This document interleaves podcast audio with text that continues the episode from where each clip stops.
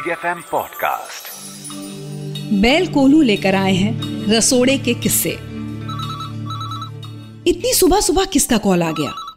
अपनी आँखें मलते हुए और जमाई लेते हुए नीरज ने जैसे ही फ़ोन देखा तो उसके होश उड़ गए। ये तो ताऊजी का कॉल है।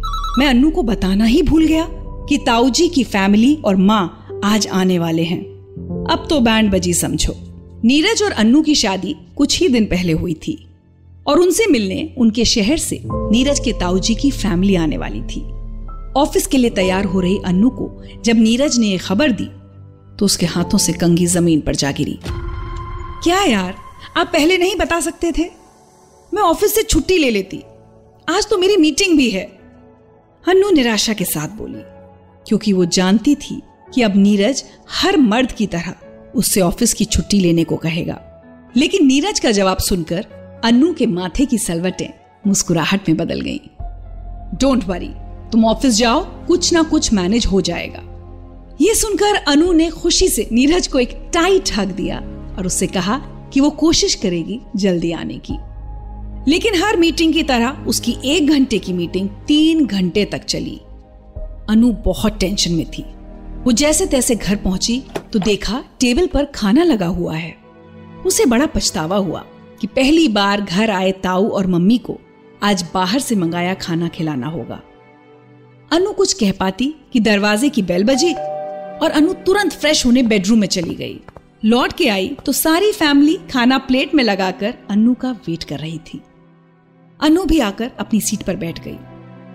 हर कोई बस अनु के खाने की तारीफ़ किए जा रहा था, लेकिन अनु जानती थी कि ये खाना बाहर से आया हुआ है।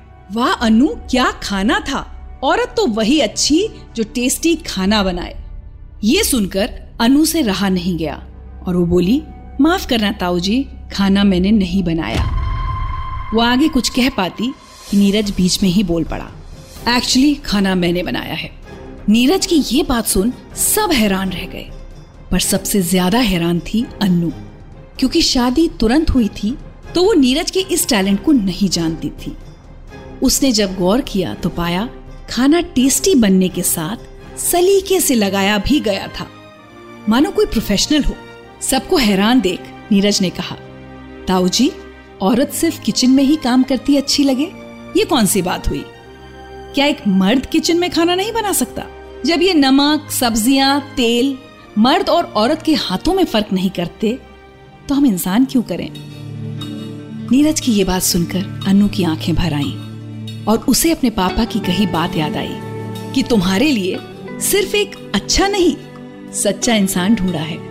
मर्द होने की सच्ची डेफिनेशन क्या होती है, आज नीरज ने सबको सिखा दिया था। ब्रॉट टू यू बाय बैल कोलू। बैल कोलू कहता है, बड़ा बदलाव तभी आएगा जब छोटी उम्र से आदतें बदलेंगी। लड़कों को भी खाना पकाना बचपन से सिखाएँ, ताकि बड़ा होकर वो भी रसोड़े में हाथ बटाए, साथ निभाए। तभी तो लोग कहेंगे, रसोड़े में मर्द है। Subscribe and follow big F M also visit big F M India dot com for more